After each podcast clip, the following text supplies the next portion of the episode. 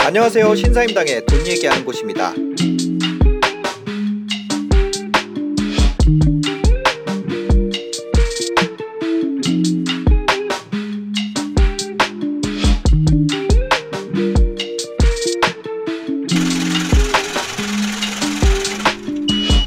집이 없는 분에서는 아 이제 앞으로 집값이 폭락합니다 이렇게 말씀드리는 게 참 좋겠는데 네. 아 여러분 드디어 어떻게 안 산 거 잘하셨습니다 네. 기다리길 잘했습니다 드디어 폭락하는 거니까 네. 지금 이제 지금 가가지고 어, 주수세요 이렇게 얘기하면 네. 얼마나 좋겠어요. 그죠. 근데 그거는 어 여러분 귀에 그 저기 뭐야 사탕이에요. 그러니까 그 음. 내 귀에 사탕이 아니라 내 귀에 사탄이에요. 어. 그러니까 달콤한 말과 몸에 좋은 말을 잘 구분을 해야 돼요. 그러니까 네. 돈은 굉장히 냉정하거든요. 굉장히 냉정. 돈에는 감정이 없습니다. 네. 당위성도 없어요. 어. 돈에는 정의도 없어요. 굉장히 냉- 냉정한 거기 때문에 어, 한 걸음 좀 이렇게 물러서 가지고 좀 냉철하게 좀 생각을 할 필요는 있어요. 네. 어, 올해가 제가 보기에는 이제 올해가 약간 이제 독특한 해였거든요. 네. 그러니까 그 이제 돈 가치가 떨어지는 거고 그러니까 음. 그런데 내년부터는 이제 돈을 푸는 속도가 굉장히 줄어드는 거죠. 네. 그걸 이제 테이퍼링이라고 그랬죠. 음. 테이퍼링도 이제 본격적으로 되고 금리 인상도 되니까 올해보다는 상승률이 낮아질 거예요. 음. 그런데 어 그게 떨어지냐 떨어지는 게 아니라 네. 상승률이 지금보다 이제 상승률이 떨어졌다 이렇게 표현할 수도 있는데 네, 네. 하락을 잠깐 주장하고 싶은 사람들은 네. 상승률이 떨어졌다 이렇게 하게 되는데 네. 집값은 오르는데 상승률이 올해만큼 올해는 정말 아까 30년 만에 두 번밖에 없는 아주 음. 네. 대단한 하고 내년은 올해보다는 이제 좀한 음. 반토막 그러니까 올해 집값이 반토막 된다는 게 아니라 상승률이 한 반토막 그 정도로 될 거로 올해는 급등, 예, 예.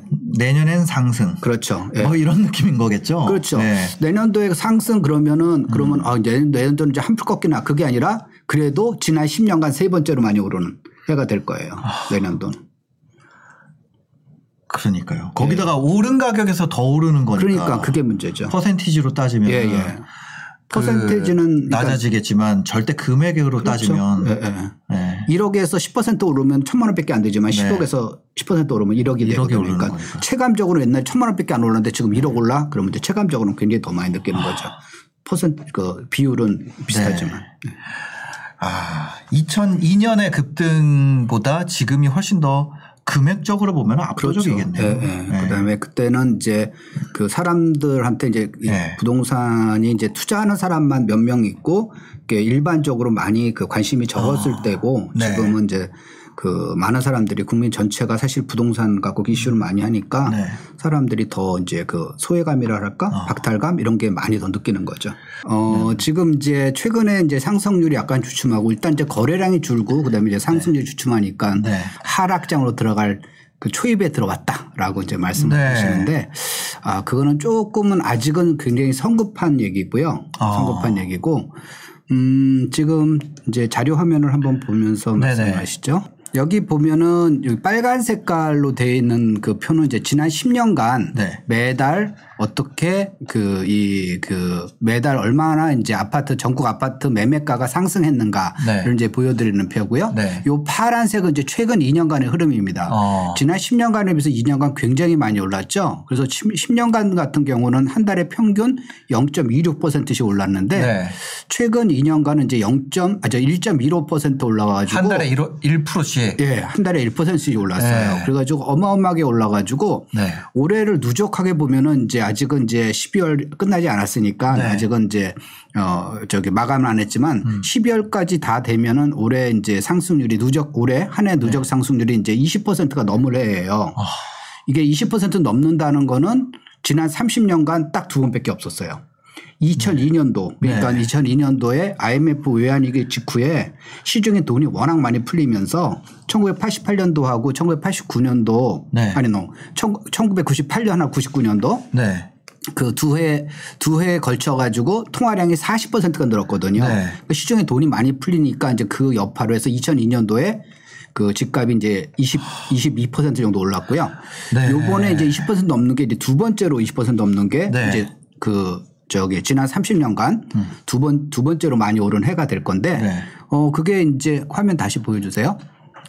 그런데 지금 현재 보면은 지금 어마어마하게 오르는 거예요. 그래서 지금 현재 그 1% 이상, 그러니까 매월 1%, 네. 그러니까 1%씩만 오르게 하면 1년에 12%잖아요. 그렇죠. 그것도 어마어마한 거거든요. 네. 그래서 1%씩 오르는 게 얼마나 많이 오른 거냐라고 하면은 예. 어, 여태까지 역사상 1% 넘은 적이 몇 개, 몇, 얼마가 없어요. 근데 네. 지난 1년을 보면은 네.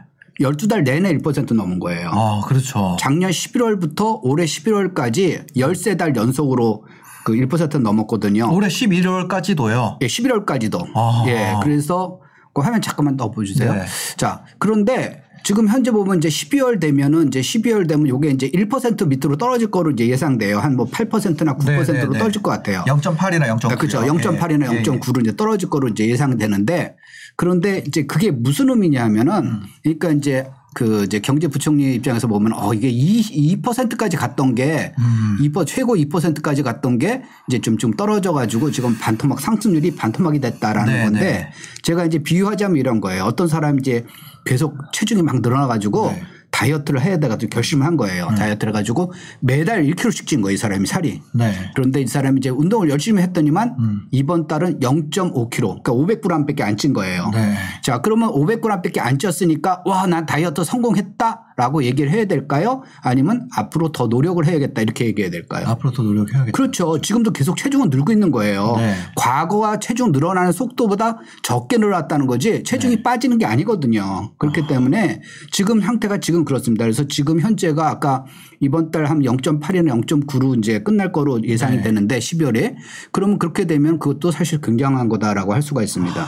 그다음에 이거는 안심할 수가 없다. 이게 뭐 하락으로 꺾였다라고는 절대 볼 수가 없다라는 거죠. 최근 10년간 예. 10년간 월 평균 상승률은 0.26%였습니다. 예, 근데 예. 지금 어 0.8이나 9 정도로 이- 이제 이제 상승률이 12월은 내려올 예, 것 예. 같은데 그래도 그 이것이 보통 이제 세 배가 평균 상승률의 세배 정도 그렇죠. 된다는 3배 정도잖아요. 그렇죠. 예.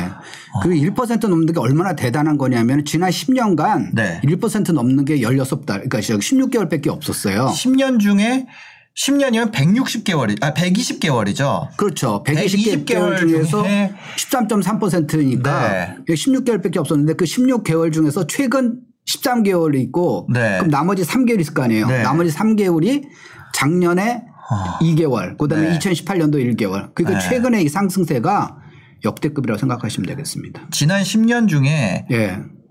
총 120개월 중에 네. 1% 넘게 오른 게 16개월. 그렇죠. 120분의 16개월. 아, 10 16 분에 120. 120 이었는데 120분에 16. 네, 120분의 16이었는데 예, 예, 예.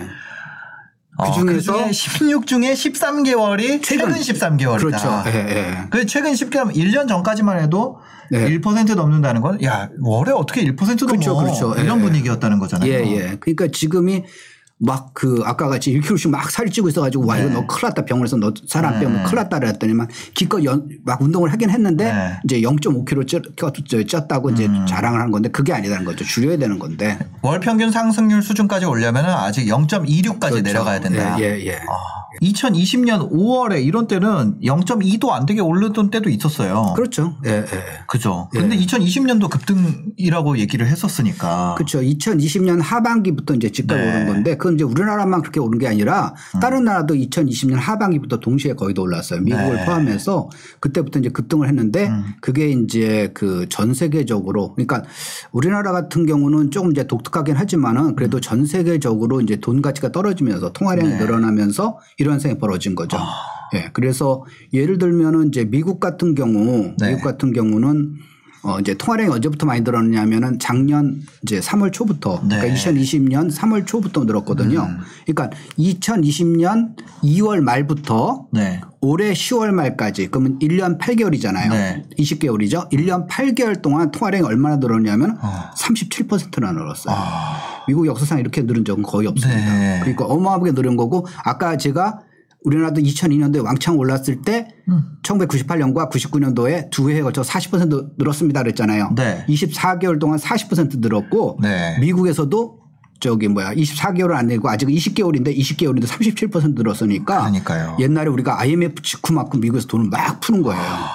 그러니까 어, 어, 우리나라는 이제 미국만큼 적게 풀었지만은 그, 그전 세계적으로 이제 작년 하반기부터 음. 네. 집값이 쫙 올랐고요. 어. 주가도 작년 하반기부터 많이 올랐어요. 네. 비트코인도 마찬가지고 네. 온갖 자산이 작년 하반기부터 아주 거의 미친 듯이 막 오르는 거기 때문에 아.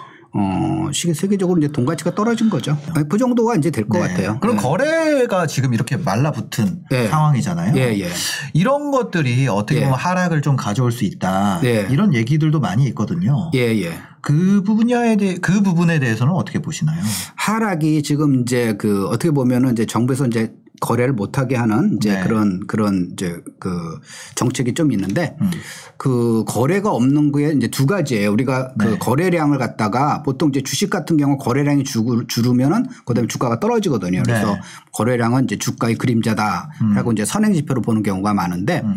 어 부동산에서도 이제 거래량이 줄으면 어, 그 왜 줄었느냐 이제 그 원인을 이제 살펴봐야 될 거잖아요. 네. 그러면은 첫 번째 원인은 뭐냐면은 사는 사람이 줄어들 경우. 음. 두 번째 원인은 파는 사람이 줄어드는 경우. 네. 그런 거죠. 사는 사람이 줄어들면은 당연히 집값은 떨어지게 돼 있습니다. 네. 근데 파는 사람이 줄어들어 그러면 집값은 오르게 되는 거거든요. 음. 그래서 지금 현상이 어떤 거냐 이제 그거 갖다가 우리가 정확히 알아야 되는데 네. 지금 거래량이 줄어들었냐?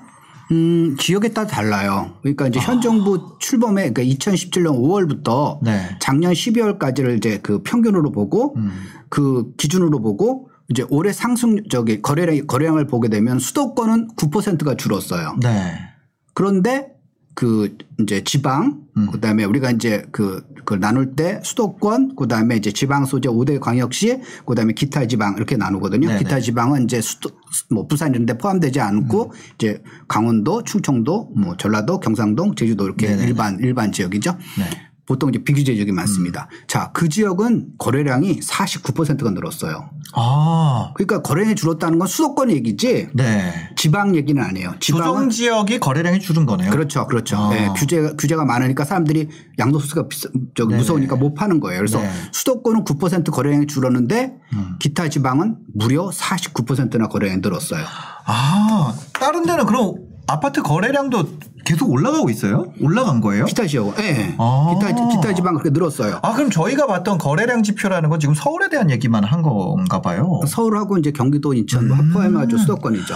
아, 서울 수도권 지역의 거래량이 줄었다. 예, 예. 라는 건 다른 지역의 거래량이 늘었다는 걸 우리가 외면하고 있었구나. 그렇죠. 우리가 주로 이제 포커스를 서울이나 이제 수도권 위주로 막 맞히니까요. 아. 네네네. 그런데 제가 말씀드린 포인트는 그런데 그러면은 음. 어, 지방은 이제 이 거래량이 왕창 늘었으니까 집값이 굉장히 많이 늘었고 수도권은 거래량이 줄었으니까 집값이 떨어져야 되잖아요. 일반적으로 그렇죠. 생각하면. 만약에 거래량이 집값을 앞서는 선행 지표라면. 그렇죠. 그런데 네. 놀랍게도 네. 이제 올해 거래량이 이제 늘고 올해가 줄었다 그랬잖아요. 네. 수도권이 거래량이 9% 줄은 수도권의 집값은 음. 20% 이상 올랐어요. 수도권 집값이. 예, 예. 네. 거래량이 9% 줄었는데도. 네, 줄었는데도. 어. 그 다음에 지방은 아까 49% 굉장히 늘었다 그랬잖아요. 네. 거기는, 거기도 상승을 했습니다. 상승했는데 10%대 상승이에요. 수도권이 더 많이 올랐네요. 그렇죠. 수도권이 지방에 비해서 두 배가 더 상승했어요. 아니, 수도권이 지금 20% 올랐다는 거예요? 20%대 20%더 올랐죠. 2%보다 더 올랐. 예, 예, 예. 그 이거 30년 만에 진짜 한 세대를 통틀어서 가장 많이 오른 거죠. 그렇죠. 예. 아, 이제 두 번째. 아, 두 번째. 2002년 2002년도 월드컵 때 빼고. 예, 예. 아. 그러니까 그 얘기가 무슨 얘기냐면 지금 상 거래량이 줄었다는 게 줄었다는 게 네. 음. 특히 이제 수도권을 중심 거래량이 줄었다는 거는 사는 사람이 줄어들어서 그런 거보다는 네. 파는 사람이 줄어들어서 나타나는 현상인 걸 갖다가 얘기를 하는 거죠. 아. 사는 사람도 분명히 줄었어요. 네. 옛날보다 줄었습니다. 근데 사는 사람이 옛날에 10명이고 파는 사람이 옛날에 10명인 거예요. 네. 그러면 이제 옛날에 거래가 됐었죠. 음. 근데 지금은 사는 사람 줄었어. 얼마로? 다섯 명으로. 옛날에 열 명에다 다섯 명으로. 근데 파는 사람은 열 명에서 한 명으로 줄어드는 거예요. 옛- 옛날에는 1대1이었는데 지금 5대1이 돼버린 거예요. 네. 그러니까 거래량은 줄지만 신고가가 계속 올라가는 거죠. 그래서 오늘 같은 거 이제 신문에 난 거 보면은 이제 그 강남구 대치동의 음마 아파트가 음, 지난 8월에 이제 음마 아파트 전용 면적 84, 84제곱미터 네. 우리나라로 하, 저기 저 평형을 하면 34평형이죠. 음. 그게 그 8월 달에 27억 8천에 거래됐었거든요. 네. 근데 이제 오늘 발표된 거 보면은 이제 국토국토부 그 실거래까지 나온 거면 네. 28억 2천이 된 거예요. 아. 그러니까 더 계속 오르고 있는 거예요. 아니 근데 그러면 네. 규제 완화하면 안 되는 거 아니에요? 만약에 집값을 잡는 게 목표라고. 어, 집값이 잡는 거라 목표라 그러면요. 사실 보면은 네. 양도세 완화를 12억, 12억까지 어, 올려준다 그랬잖아요. 그렇죠. 그래서 왜냐하면 이제 떨어지기 예, 때문에. 네. 예, 예, 예. 그래서 지금은 현재 보면은 이제 1주택자를 갖다 이번에 이제 양도세 그 공제 한도를 9억에서 12억 한 거는 이제 잘한 거예요. 네. 그리고 이제 좀 더 이제 나중에 그걸 이제 그 몇 년, 몇 년 한 번씩 더 올려줘야 되는데 어 지금 이제 아쉬운 거는 다주택자에 대해서 음. 네. 다주택자에서는 그걸 아직 안 풀었잖아요. 네. 민주당에서 좀 풀까 그러다가 또 이제 반대 의견이 많으니까 그때 안 풀었는데 음. 네. 어 진짜 집값을 잡고 싶다 그러면 그걸 풀어야 돼요. 아, 풀면 더 오르지 않아요? 어 그게 아니라 어 풀면 더 오른 게 아니라 네. 그거 갖다가 그이그 저기 뭐야 지금 세금 때문에 아까 아까 못 판다 그랬잖아요. 네. 그러니까 아까 저기 사는 사람은 10명에서 5명 줄었는데 파는 사람이 10명에서 1명으로 줄었다 그랬잖아요. 네. 이걸 늘려야죠. 어. 10명 중에서 1명이 아니라 이게 10명에서 6명, 7명 그러면 파는 사람이 사는 사람보다 네. 훨씬 많아져 가지고 서로 막 팔게 만들어야지 어. 하는 거예요. 그리고 지금이 타이밍이 좋은 게 네. 이번에 종부세가 굉장히 많이 나왔잖아요. 네.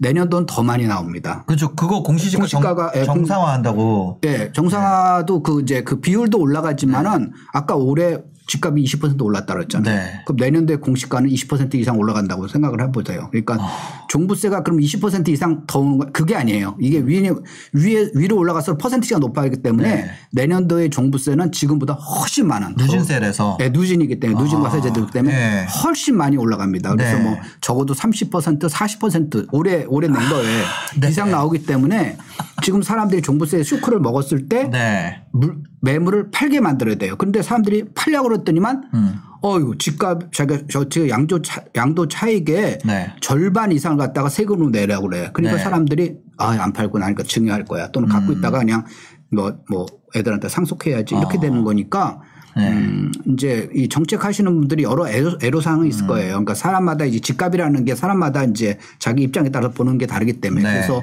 어, 애로사항은 있겠지만은 어, 그런 약간 경제 원리라던가 그런 거보다는 음. 어, 조금 이렇게 그 정치적 논리로 많이 결정을 했기 때문에 네. 조금 아쉬운 점은 있어요. 아, 종부세를 종부세 어차피 계속 올라가니까 종부세 그렇죠. 올리고 양도세 내리면 네. 빠져 나올 수밖에 없는데 그렇죠. 아. 지금 빠져나올 빠져나올 구멍이 없는 거죠. 빠져나올 네. 구멍이 없으니까 종부세랑 양도세랑 비교하게 되는구나. 예. 그래서 이제 옛날에 이제 전쟁을 할때 네. 몽골 몽골이 이제 유럽을 침공하고 이제 전쟁을 할 때 어떻게 하냐면은요. 네. 구석에 몰아놓고 막 공격하지 않습니다. 그럼 그 사람들 살기 위해서 목숨을 걸고 덤비거든요. 네. 한쪽 구석을 남겨놔요. 그쪽으로 도망가게. 네. 그럼 사람들이 서로 먼저 도망가 살라고 음. 그걸로 그쪽으로 도망가는 거예요. 그런데 그 도망가다가 그럼 몽골이 이제 옆으로 쫓아다니고 네. 저쪽에서 기다리면서 이제 몰살을 시키는 거죠. 어. 결사 항전하는 데는 몽골도 못 이겨요. 그러니까 네. 사람들이 도망가게 만든다면 일단 퇴로를 만들어 가지고 그런 식으로 해야 되는데 어 조금 아쉬운 게 있죠.